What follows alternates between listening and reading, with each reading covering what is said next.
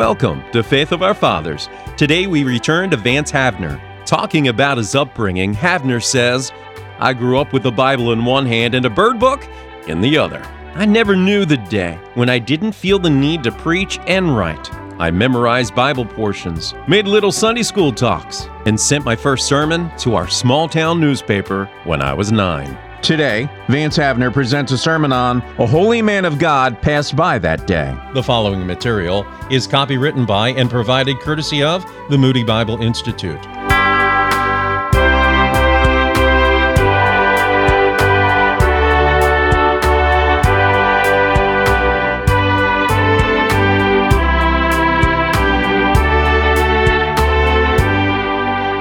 Let me take just a moment to express my joy at this privilege of renewed fellowship with you,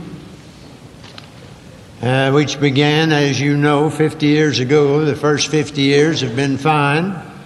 I'm anticipating the next 50 and the next 100 and the next 1,000 and whatever lies ahead because ours is a fellowship of earth and of heaven. Christians never meet for the last time.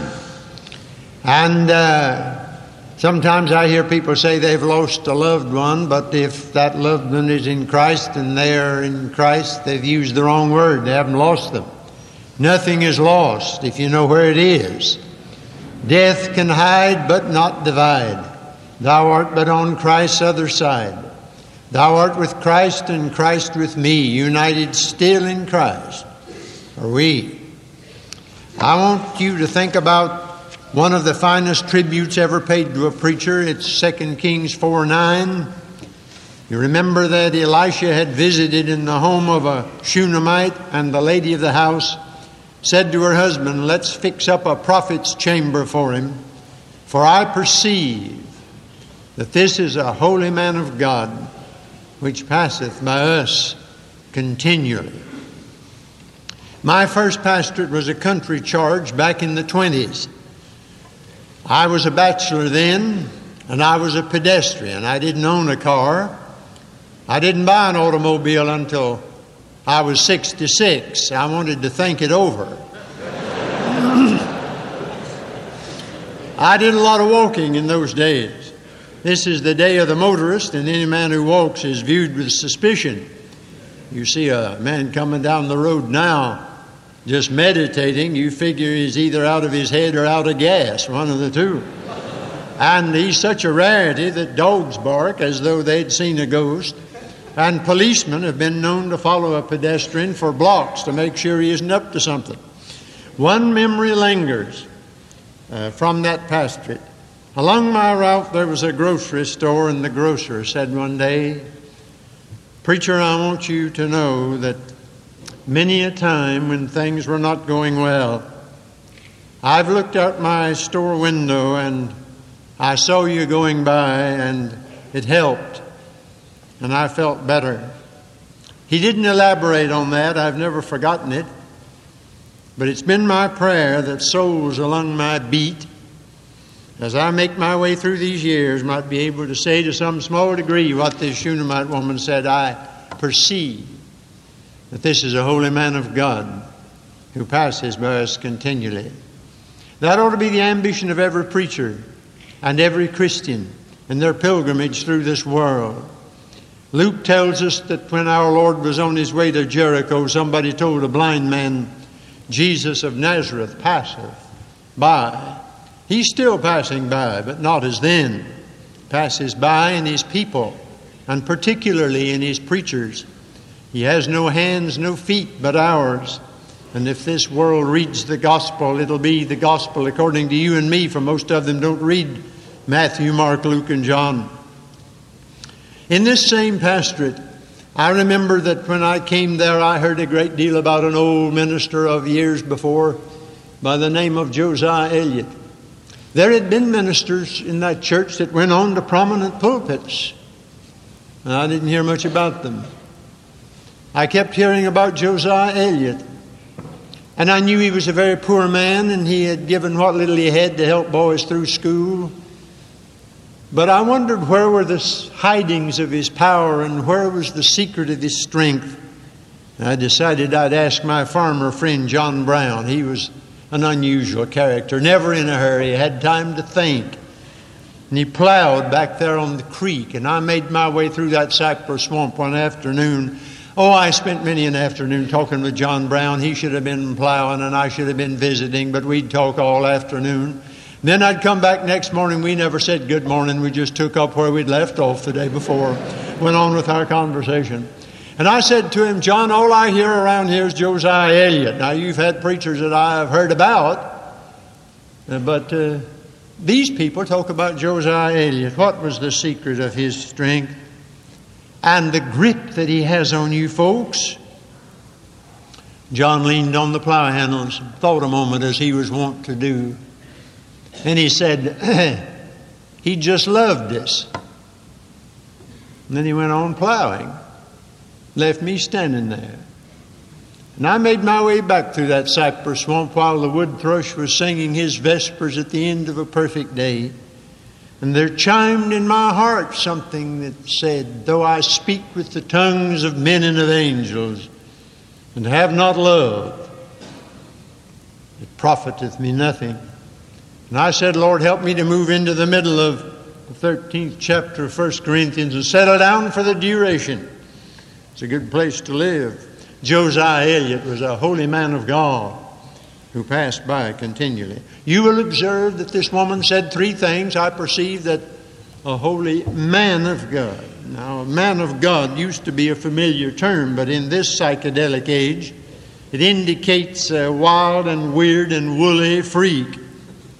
In the Bible, it meant a man who kept company with the Almighty, like Elijah, until he could say to Ahab, as the Lord God of Israel liveth before whom I stand. And when you've been accustomed to standing before God, kings don't matter much, and big potentates are just small potatoes when you've been standing in the presence of the Most High. Or Enoch, who, like Elijah, went to heaven without dying, no grave, but if he had a monument, I think the epitaph ought to be the Bible epitaph he walked with God, he pleased God, and God took him. I'd rather have that on my tombstone than all the laurels this poor world could lay at my feet, or lie in the costliest mausoleum on earth.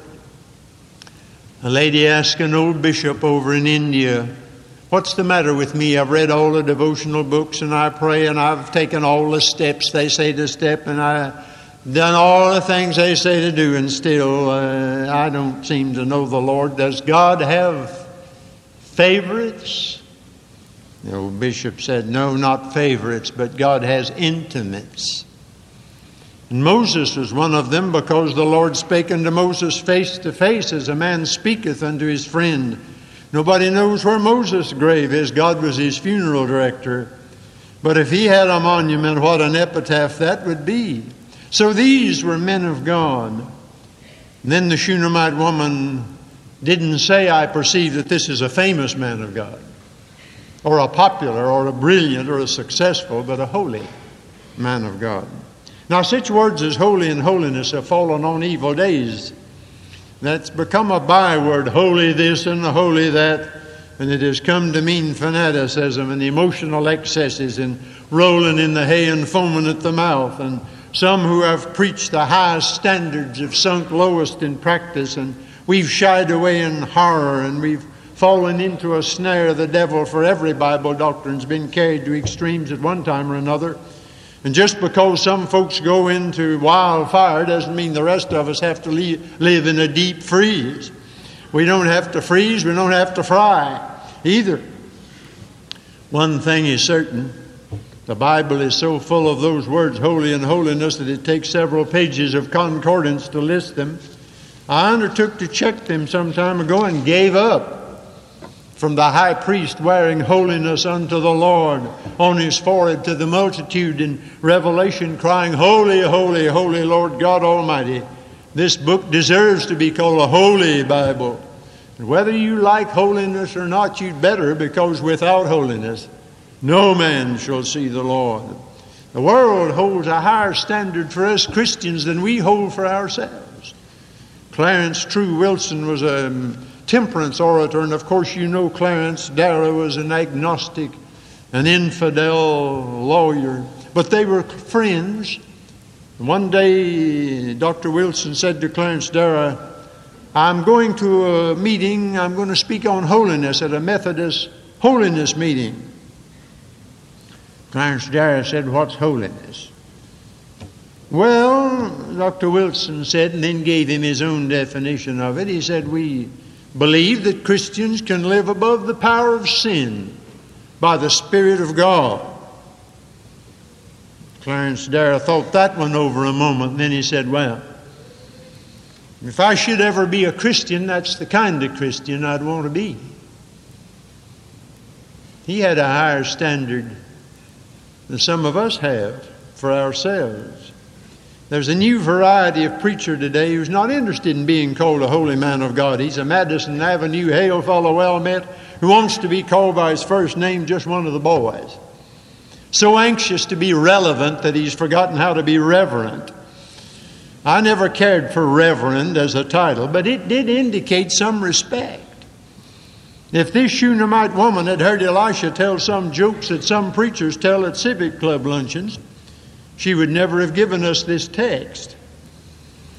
Some time ago, somebody said, But you don't have to wear a halo to be a Christian. Well, who said you had to wear a halo? You don't have to go around with a great big button saying, I'm a Christian, carry a Bible the size of a Chicago telephone directory.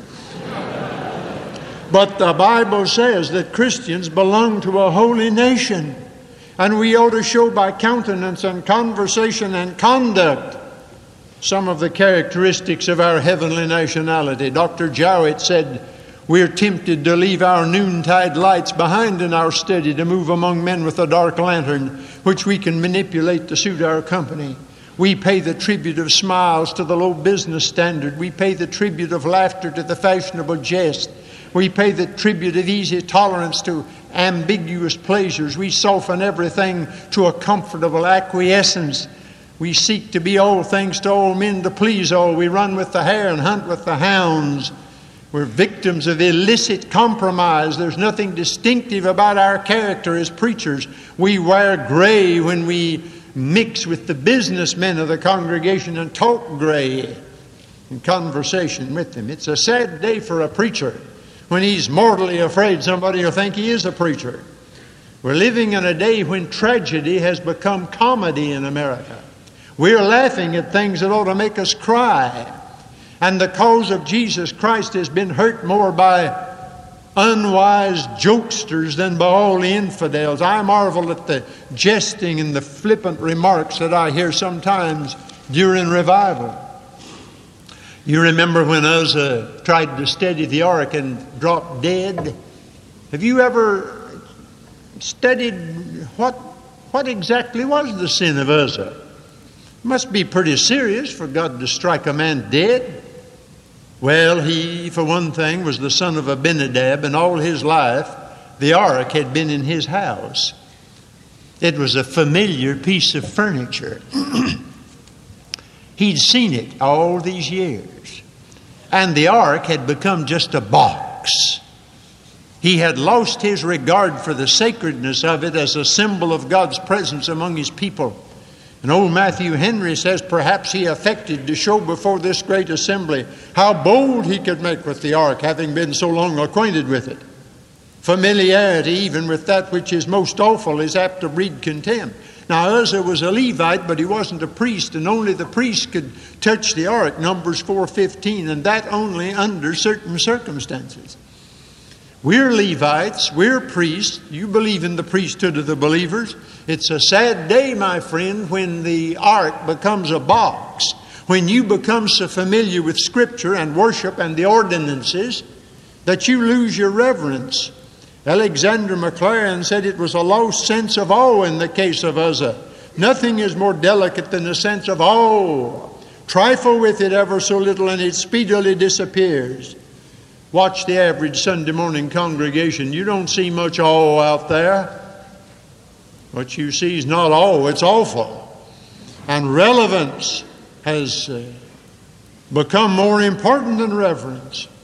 You can take God's name in vain at church, you don't have to cuss. to take God's name in vain. You can do it when you stand and sing, My Jesus, I love thee, I know thou art mine, for thee all the follies of sin I resign when you haven't done it. Have thine own way, Lord, hold o'er my being absolute sway, and you don't mean it. A tourist in Africa chanced on some boys playing what looked like a game of marbles. He drew near and discovered they were playing marbles with diamonds because that was South Africa, where in those days diamonds were mined. Playing marbles with diamonds, and we're doing that in the church today. I've read of a girl who was touring Europe, and in Vienna she went to the museum where there is kept on display Beethoven's piano. And this poor little thing sat down and played some rock and roll on it. The old caretaker endured it, and after it was over, he said, uh, Paderewski was through here some years ago, and oh, she said, and what did he play? Nothing, said the caretaker. He said he was not worthy to touch Beethoven's piano. I'm sure that poor little thing must have gone out of there red in the face if she was capable of embarrassment. It's an awful thing to treat the ark like a box in cheap familiarity, the holy things of God. Watch that. Somebody has said there's no greater hindrance to true spirituality than a superficial acquaintance with the language of Christianity from childhood. Now, that sounds like a rather uh, questionable statement, but I've thought that over. I grew up in a Christian home and I thank God for it, but it's dangerous. If we ever have a confrontation with a holy God, and if God ever visits us again in true revival, It'll end this prostitution of holy things, and we'll be red in the face with embarrassment about some of the silly things we've been doing to try to put the gospel over. Oh, you say we must relate and communicate to the new age. Well, we're not doing it too well with all the new technique. We're not cutting the mustard. We're preaching happiness instead of holiness. God didn't save you to make you happy, that's a byproduct, but He saved you to make you holy you are predestinated to be conformed to the image of God's Son. Now, if you want to be popular, preach happiness. If you want to be unpopular, preach holiness. Oh, you say, but doesn't the Bible tell us if you know these things, happy are ye if you do them? Yes, but it's conditioned on two ifs knowing the Word of God and doing the will of God. And who wants to hear about that now? There's a price to pay to be a holy man of God. You have to buck the current because the tide's running the other way. Now, what was the secret of Elisha, the holy man of God? You remember that day when Elijah was to be translated. This prophet who had lived all his life in a furious tempest was going to heaven in a fiery whirlwind. Elisha made up his mind to be there when it happened. And Elijah tried to shake him off at Bethel and at Jericho and Jordan, but Elisha said, I will not leave thee. He knew he was the successor to Elijah. He wanted a double portion, not twice as much, but the elder brother's portion. The preacher that God honors today is the man who has made up his mind to have the best God has for him and will not be put off with anything less. Now, along that road that day, there were some seminary students.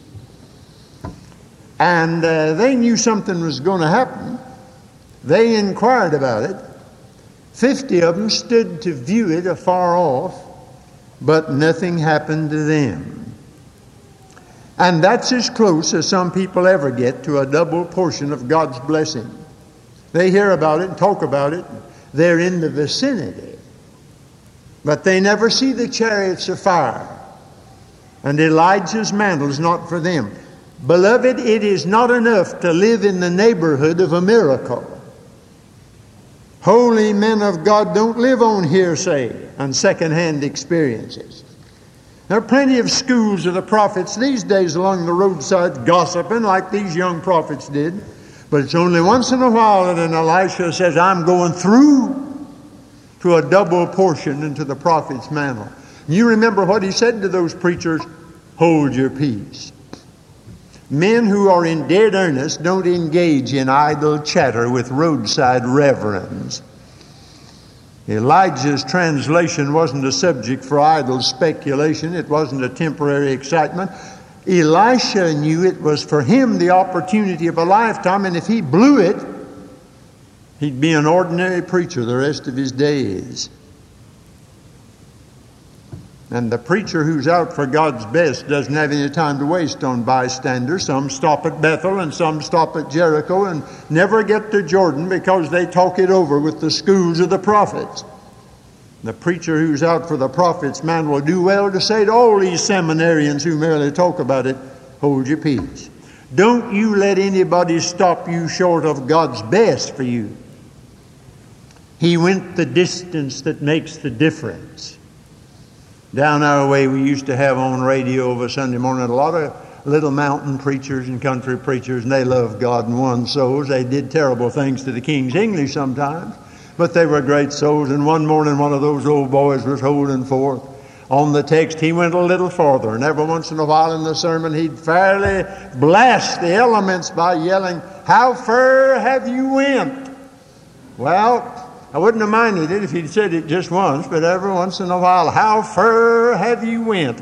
Finally, I couldn't take it any longer. I was sitting there all alone. I, I yelled back at him. I said, Brother, you done went too far now. but it is quite a question. You know what Ruth said to Naomi, I'm going through, entreat me not to leave thee. Orpah kissed her mother-in-law, but Ruth clave unto her.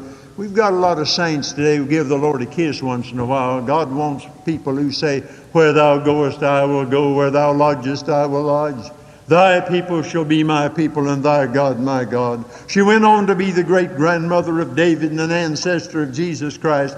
Judas betrayed my Lord, not with a slap, Jesus Christ is being betrayed more today with a kiss than with a slap. We notice the slaps and say, Isn't that awful? But plenty of people give him a kiss of respect and never follow him.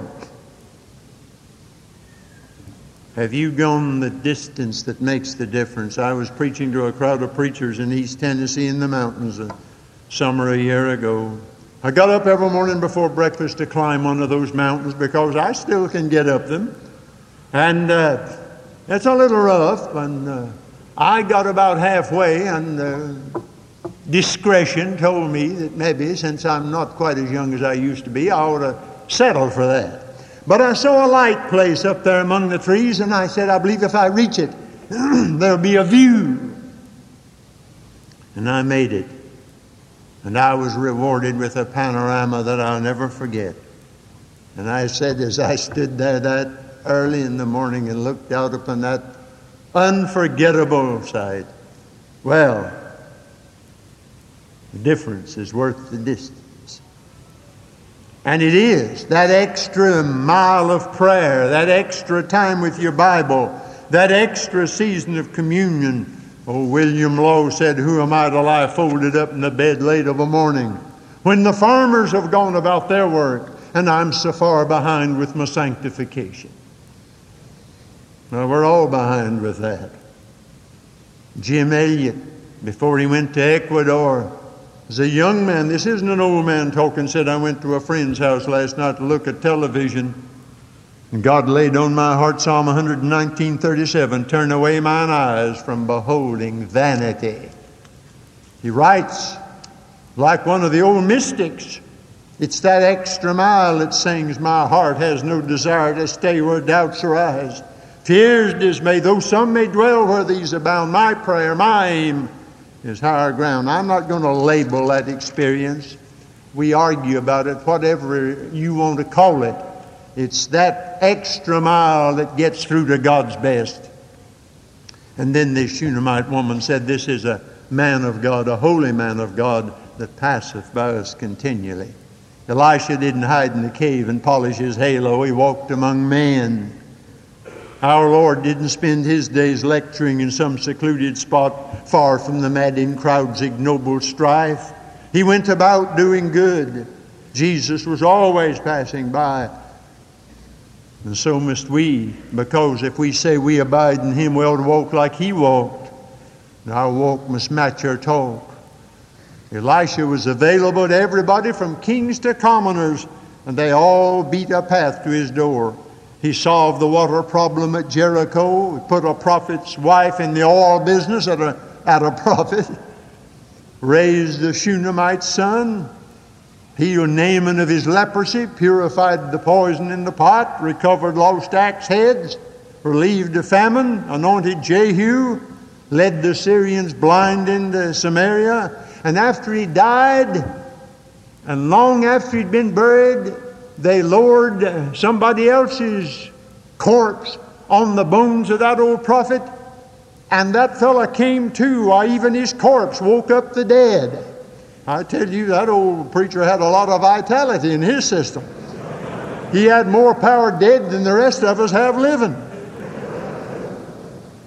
I made a trail of blessing. Two springtimes ago, I spent some weeks in the Ozarks. I love it in the springtime in the mountains. And an old mountain missionary took me way back up beyond, back in the hills to show me some of his work. And he told me about his predecessor. Said he did a great work here. Said he used to drive an old ramshackle automobile down these crooked trails. And he had a sort of an amplifier in there, and he'd come down those crooked roads singing at the top of his voice. I know the Lord will make a way for me. I know the Lord will make a way for me. If I live a holy life, shun the wrong and do the right, I know the Lord will make a way for me. And they say the mountain folks would stop whatever they were doing and listen. And then they'd say, That's the missionary going home. That's a great way to go home, brother. That's the way I want to go home. And I want somebody to be able to say along the way, there's a holy man of God who passed by us. There was another character who used to be around Moody Bible Institute, and I thought so much of him Homer Hammontree. Homer Hammontree grew up in little old Greenback, Tennessee, sang the gospel all over the land, taught music here.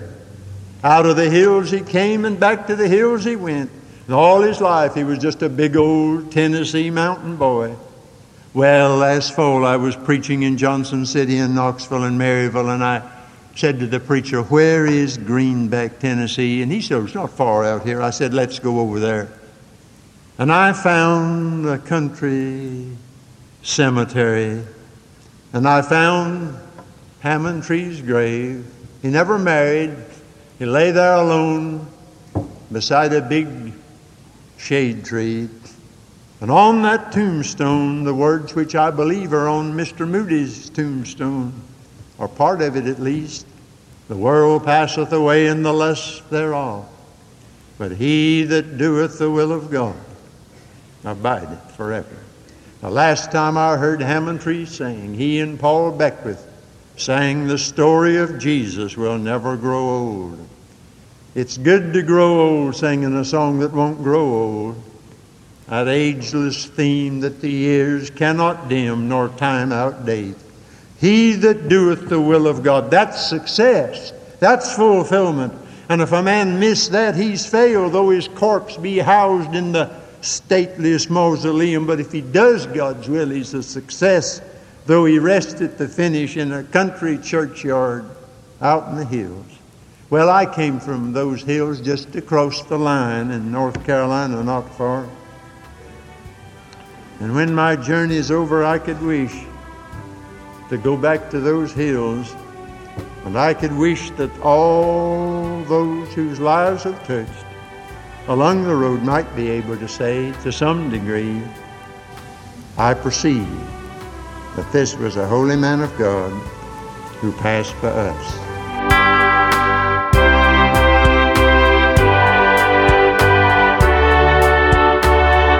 You've been listening to Vance Havner. Listen to Faith of Our Fathers each Saturday and Sunday to hear more great 20th century preachers.